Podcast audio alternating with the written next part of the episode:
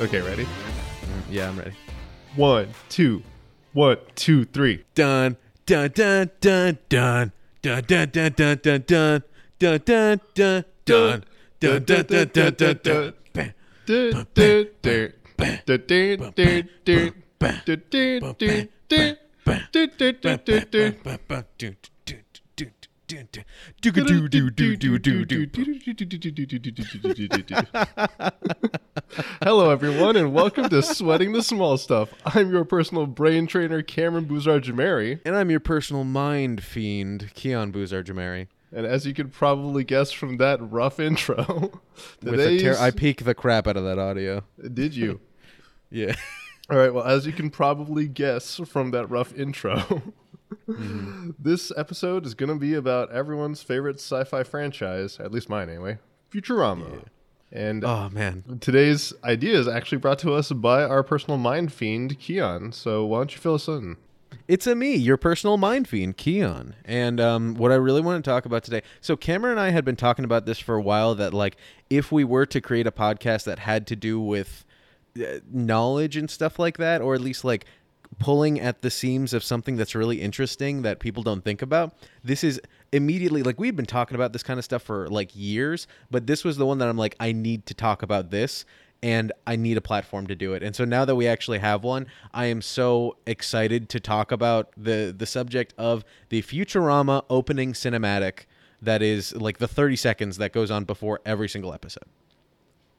Yeah, I'm. I've been pumped about this too. Like I remember the first time you told me about how absolutely fantastic not just the cinematic is, but the way the just the name Futurama plays into the cinematic and the show itself. I, have Mm-hmm. been super excited to hear you really do a dive on this. So let's go. Yeah, and uh, right now I am I'm literally uh, just so I don't get it wrong. I want to look up the exact meaning of the word uh, Futurama. Uh, duh, duh, duh, duh. Okay, okay, perfect. Now I know exactly that. So I okay, I am so so psyched to do this. So the the show Futurama, which okay, well now I need to look up when it actually came out. Jesus, I need. I was If I poorly recall, prepared. it came out in '99 because that was the cliche of the. It rolled into the new year, and then probably instead Mm-hmm. of ending up in 2000, ends up in 3000.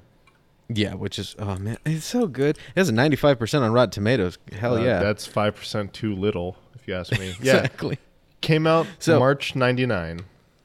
So the show. Oh my god, I didn't even realize this. So yeah, the the show started uh, on the Fox network in March of 1999, and then was canceled on the Fox network in 2003. Then came back on Comedy Central in 2008, and then concluded in 2013. So this show started out as a so Matt Groening uh, was the creator and he created uh, Family Guy, but the not Family Guy Simpsons. Jesus, I'm so excited. so he created The Simpsons, and you can tell by the animation style they're very similar. The main difference though is that a lot of the writing staff or some of the writing staff on Futurama, as opposed to The Simpsons, is made of uh, made up of people with actual STEM degrees, people that did a lot of like mathematics in school and also have some sort of comedic background and they play around with it. So a lot of the uh, jokes in there are based on theories and equations and other stuff that is in uh, science and science proper. I know that that's a dumb way of putting it as quote unquote science, but let's run with it. And uh, case in point, one episode that had to do with people trading brains created its own logic theory. Literally, like someone had their a, a paper published based on the theory that they presented in the episode of Futurama that had to do with switching brains, which is that just serves to show you how prolific the show is for science. Now, Yeah, I, I want to just jump in and talk about like what I absolutely adore about that episode is there's a moment where um God, I don't even remember which one of the Globetrotters was the one who like writes the math up on the board, but the actual theorem that that guy wrote is on the board. Just to like s- like hit home. If you were wondering about this, no, this is an actual thing an actual person went to actual school to actually do. yeah, and I'm literally going to look it up. Theor- theorem. So Futurama theorem. Uh, that was yeah. So that was on the episode. If it'll load, the uh, episode in season six called "The Prisoner of Benda. So, oh, duh, that, like Bender, but with an A. So the prisoner of Benda, and that's where all the characters started train, uh, trading brains, and they bring in the Harlem Glo- Globetrotters, who turn out to be one of the best scientific minds in the future of the year 3000.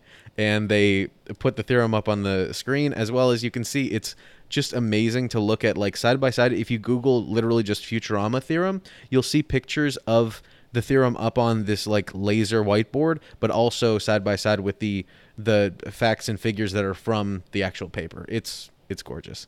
So all this to say that Futurama, the point of the show is that it came out in 1999, and the idea was that uh, one of the characters, is, his name is Fry, and he is sent into the future by being cryogenically flo- frozen from the year 1999 to the year 2099 or 2999, and then the clock strikes midnight on um, the new year, and then it turns to the year 3000. So now he's in the year 3000 instead of the year 2000. And the point of the show, and the thing that I'm trying to get to, is the fact that in the, oh, and I love this, in the show, the they talk a lot about uh, things that are happening in the year 3000, but they mirror things that are happening now. And you might think that that's just a show trying to remain topical, and later on seasons it kind of is. But the best part about it is that it it's actually showing you how times may change but things stay the same. And it's something that a lot of writers and uh, historians have noticed that like when people say you know if you don't observe history then you're destined to repeat it but you can see stuff that like for example when people say like oh millennials are super lazy and they don't want to commit and uh, screens are going to rot your brain well if you look in the early 1900s they say the same thing about that generation and they also say the same thing about books Keon, which is Keon, are yeah. baby boomers killing the murder industry? like you uh, sorry i just like you said that and like that's all i could think of was like i came across like the weirdest article which was apparently millennials don't or millennials lock their doors and don't eat out much and stuff and so Yeah. i guess the murder rate's going down there's no way to say that's not just correlation or causation but the like someone took the uh, time to call it are millennials killing the murder industry Are is avocado toast causing millennials to stop having babies? Like it's stupid, just oh, just garbage, just stuff like that. But that's what I mean. Sorry. That that sensationalized stuff is absolutely ridiculous. So all of this to say that Futurama does that uh, plays on that to say in the future, even though Fry is a character that is from the year 1999 in in the future in the year 3000 he is he can assimilate himself pretty easily after literally like i think it's 3 episodes then he kind of like slips into the the entire uh, zeitgeist of the th- year 3000 because things are so similar in comparison and people still drink beer and he loves beer and people still watch TV he loves TV and so he befriends a robot, he gets a girlfriend, all of that kind of stuff because he slips seamlessly into that. And that all of this to say that that has to do with the name itself. So the word Futurama is eh, quite literally a translation of the word Rama means a view of and future the future. Now, this was a thing that was huge with the World's Fairs that were happening around the uh, 40s to 50s and beyond, and they stopped, I don't know when, but before now, because they don't happen anymore.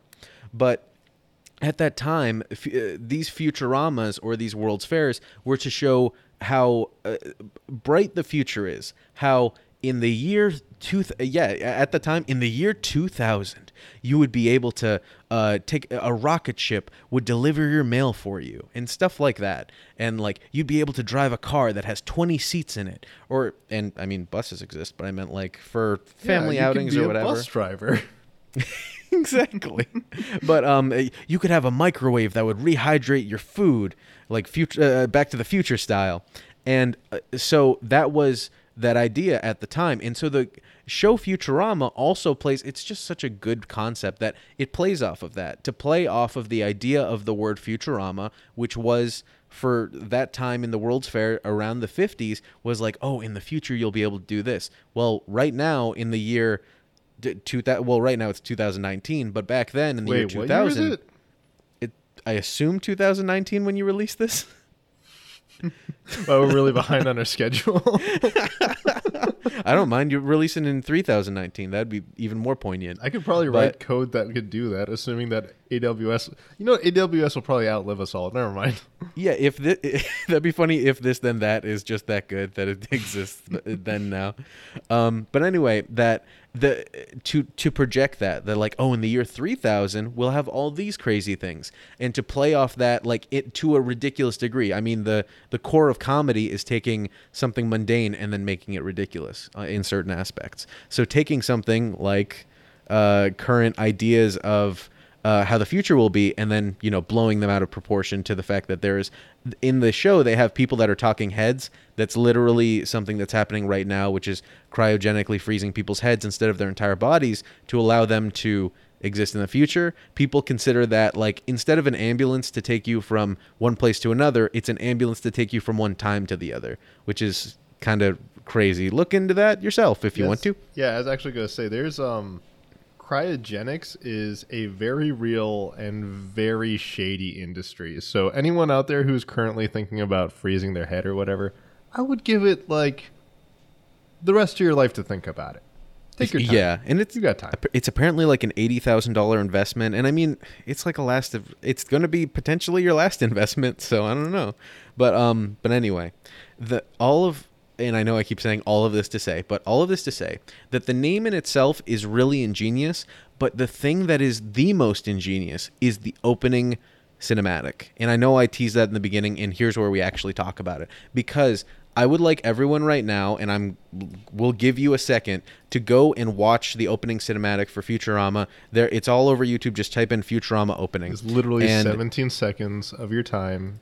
You're more well. We played it for you at the beginning with our incredible Yeah. Tones, but It was a if you're s- beautiful a cappella. We might as well be the Pentatonix. Yeah, but if you Um, want time to go and put visuals to the audio, and we'll try and I'll try and have something on the Instagram so that you can see kind of what is going on there. But Mm-hmm. yeah, sorry, I didn't mean to cut away from you.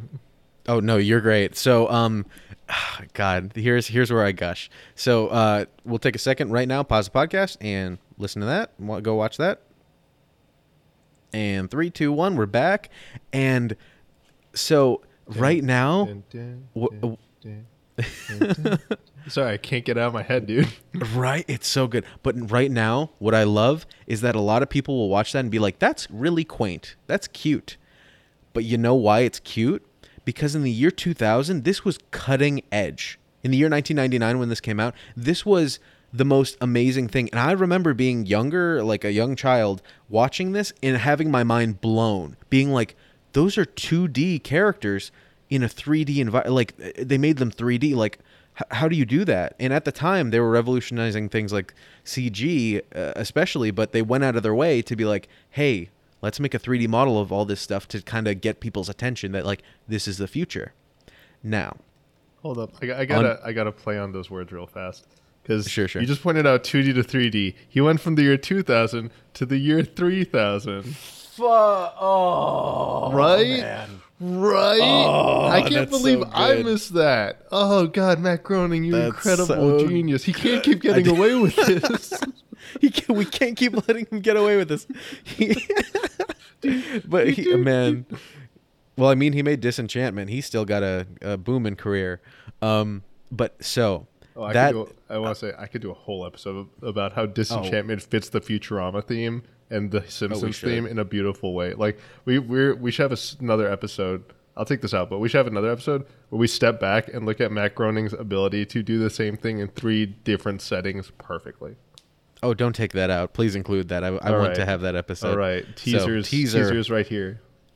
Yeah. So now I want to now that you've seen the video and been like, oh, this is quaint, but it used to be like the cutting edge of introductions, like the cutting edge in the year 1999. That is the core of the word Futurama. When it was first introduced in the 50s, the word Futurama, meaning a view of the future, means that right now and at, in the 50s they had they were starting to have microwave ovens. They were starting to have like laundry detergent and uh, washing machines indoors. This is when the boom of consumerism was at its apex. Like TV dinners used to be like a luxury. Like this is a, an exciting thing And that's the point is that at that time, all of the things that they were seeing in the Futurama exhibits at uh, the World's Fair were like the the view of how things might be and how we might incorporate new ideas into every day. So, the the beauty of that is that, that I mean that's the point of the show and we already talked about the fact that like Fry lives in the year 3000 but he can still it's still fine because that becomes what a lot of people call the new normal. So, another example of that is if you had an Instagram account with 100 followers and then you get like 20 likes in a day. You might be like, "Wow, that's that's awesome." But then you grow to 1000 followers and you get 50 likes in a day and you might be like, "I should have 100. This is ridiculous." Like that becomes your new normal because you're ex- you are now more acclimatized to a higher standard. And that's the point is that the future brings that. It brings a higher standard of a new normal. And so the word Futurama is that. It's meant to be a, synonymous with the new normal. And so that is the genius of the intro is that at the time in the year 1999 when this intro came out literally 20 years ago it was the cutting edge it was the future this is what all shows will be and to prove my point a lot of 3D shows have come out that have pretty good animation style and are look far better than just the intro itself. But now that we're in the year 20, uh, 2019, it's it's completely mundane. It is it, no one would bat an eye at that intro nowadays, and a lot of people that were that are listening to this that just watched that for the first time probably didn't care.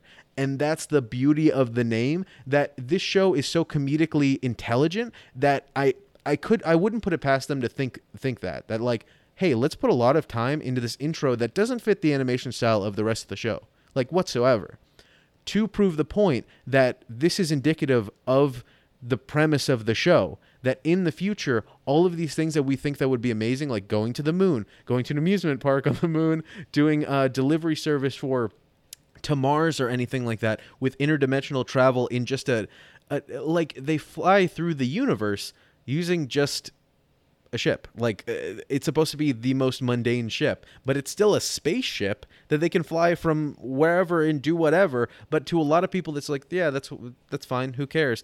To us, that would be insane. And that's the point: is that all of these amazing technologies have now become completely inconsequential, just like the intro to the show. And I got so, and I just want to jump in and say that, like, to your credit, the intro sequence Mm-hmm. it reflects that in so many ways. Like, first of all, you have like it's the future. We still have billboards. The billboards hover now, but they're still billboards. We still have Mm-hmm. we have flying cars. There's still traffic. We have flying. bal- we have blimps for some reason. Like they have like if you really pay attention, Like there's such- Zeppelins, yeah. There's a beautiful hodgepodge of like everything from I think like a biplane and stuff all the way to those like futuristic looking spaceships, and it just feels like three dimensional New York traffic. Mm-hmm. There, yeah, there's tubes to transport you, but don't worry, there's still everyone waiting in those tubes to get around, just like they would on an escalator. Yeah, and that's that's the beauty of it is like this that it goes right to your point. Like we're gonna make this beautiful, crazy, blow your mind thing, and it's still going to just like when you really break it down, reflect that this is just some mundane world that looks shiny on the surface, but when you're s- just steeped in it, you realize it feels just like home. Yeah, it's uh, even even with all of the different uh, new technology, it's still not enough to make uh, make us feel better. It's still that new normal is still and what a lot of people talk about when they talk about new normal, if you google just the term new normal, you'll see a bunch of YouTube videos saying how all of the technology in the world and all of the amazing things in the world won't solve your problems. They will just move them. They'll move that goalpost. And to to create actual like happiness with it comes from within. Yeah, I know that that totally just slipped out. I didn't mean to sound like a shaman, but All right. but that's what I mean is that like at the end of the day, like all the technology in the world won't really change how we feel as human beings. Like it's it's a core facet of us, and it.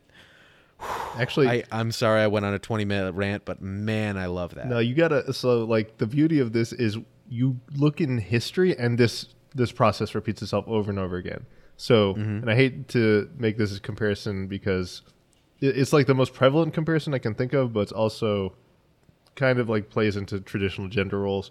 Is um, for the longest time we didn't bathe frequently. Yeah. And then we got indoor running water. And so now we could bathe frequently, but then it became an expectation to bathe. So like we got used to that real fast. But bringing water indoors brought other benefits like now we could wash our hands, now we could do our laundry mm-hmm. more frequently. Like, doing laundry used to be like twice a year and it would take forever. And that's also oh yeah, why you have to wring your hands out. Your like your hands would be like raw from all the like I mean washboards. Think about that. Who who has even even looked at a washboard in the past 20 years? Exactly. And so, as hard as you try to be like keeping your clothes clean or whatever, you were not doing your laundry that frequently. And mm-hmm. traditionally, this was a task that lots of people who were responsible for taking care of the homestead, such as women, were responsible for doing. And then the advent of the washing Factor of the times, guys. Factor of the times. We're not trying to be sexist. yeah. And then as technology advanced and we got washing machines and dryers and everything that allowed us to do laundry more frequently, that took a lot of effort and time. Like as we slowly got technologies that made the mundane tasks that made being acceptable in society easier to do, new tasks took their place. So suddenly went from mm-hmm. it was you had to like take care of the house to like now you also have to vacuum the house. Now you also have to do this and that and this and that because technology allows it and the norms that define society change to demand it. And there's there's always something else. There, like I said, moving the goalpost. There's you'll never be there. You know, there they will always make, and they as in the world will always make something that is the next step. That's the beauty of Futurama is it's saying like, yeah, maybe you haven't been paying attention to the past, so let's do let's just see what it looks like in the future. Yeah, let's let's see what the the exact same rat race looks like in the future. um, and I mean, just to punctuate this off and linking my own podcast, Lock, uh, uh, Life Advice with Keon, please go listen to it. That you know you are enough, and everything that you're doing is enough, and it's easy to get into that rat race and think, well, I need to get the new thing because that's all the rage. At the end of the day, it's probably fine, and you're doing fine, and you're a great person, and I love you, Cameron. You are enough. Yeah, this sounds like a pretty good stopping point. Uh, so Keon, I know you just mentioned Lock. Um, is there anything else you want to plug? Um, no, I mean I've I'm all over the place. I have my uh, YouTube channel Keon Buzar, which has just nothing. It's it's just demos of my stuff. Uh, but I uh, I'm also on another podcast called Why Why a Podcast, where we uh, it's more of like a talk show about information, but it's more just trying to be comedic, like in comedic improv. Uh, we have I have Lock, which is life advice with Keon, where I do uh, advice about life and what I've learned, and it's super fun. And um, I also have my 3D printing uh, just portfolio and all that stuff with my company, Print 3D LLC, on Etsy and on uh, Instagram, and then every other social media. But those are the two that I like the most. So um, aside from that, I think we're. Oh yeah, and then KeonBuzar.cinema on uh, Instagram is my uh, portfolio for uh, drone flying and photography and all that stuff. Wow, I have too much stuff, Cameron. Yeah. I really need to calm down. I was gonna say though, I've seen your portfolio, and it is like the thing Twitter Twitter profiles are dreams are made of. Like I'm genuinely shocked that you don't have more followers. I'm okay with it. I'm good doing what I'm what I'm doing. Raspberry Pis are fun. I'll just stick to that. Yep. So, Oh man. but yeah, uh, how about you, Cameron? Give me give me the goods. I mean, Plug me on your stuff. Uh, well, this is my podcast, but uh, yeah. So we have our. Oh, this is your podcast. Oh, weird. Oh goodness, you're right. After this last 20 minutes, I wasn't sure. Um, yeah, I'm so sorry. we have, I didn't uh, mean to do that. Uh, we have a YouTube up. The episodes are a little behind, so if you're a subscriber to this podcast, you get to enjoy them ahead of time. But I'm hoping to have not just the video with the audio out, but I'm hoping to start also having the maybe as we get more traction, get some like mini vids up. Um, We also have uh, Instagram and a Twitter, so you can follow me at cboozar, c b o o z a r, and you can follow us at at small stuff pod. Our website, we made a Bitly for it, so it'd be easier to find is bit.ly forward slash small stuff pod. So Nice. yeah, you can go check us out whenever you like. And ideally with the Instagram we'll have I'll have more things to help support the episodes up, so we'll try and get a clip of the intro sequence out for you guys to enjoy. Yeah, and like I said, we're at Small Stuff Pod. So if you have any feedback on the show or you just want to tell us how you're liking it or you have small stuff that you want to sweat and you think it would make for a fun episode, please reach out and let us know. Uh, And something to ask Cameron about in the future is privacy engineering. If you want to plug that, my dude. I do not. Any- any- There. Okay. We'll save that for another time. Anyway, I hope you enjoyed this episode. And remember, from movies to media to the world around us, it's details like these that make it worth sweating the small stuff.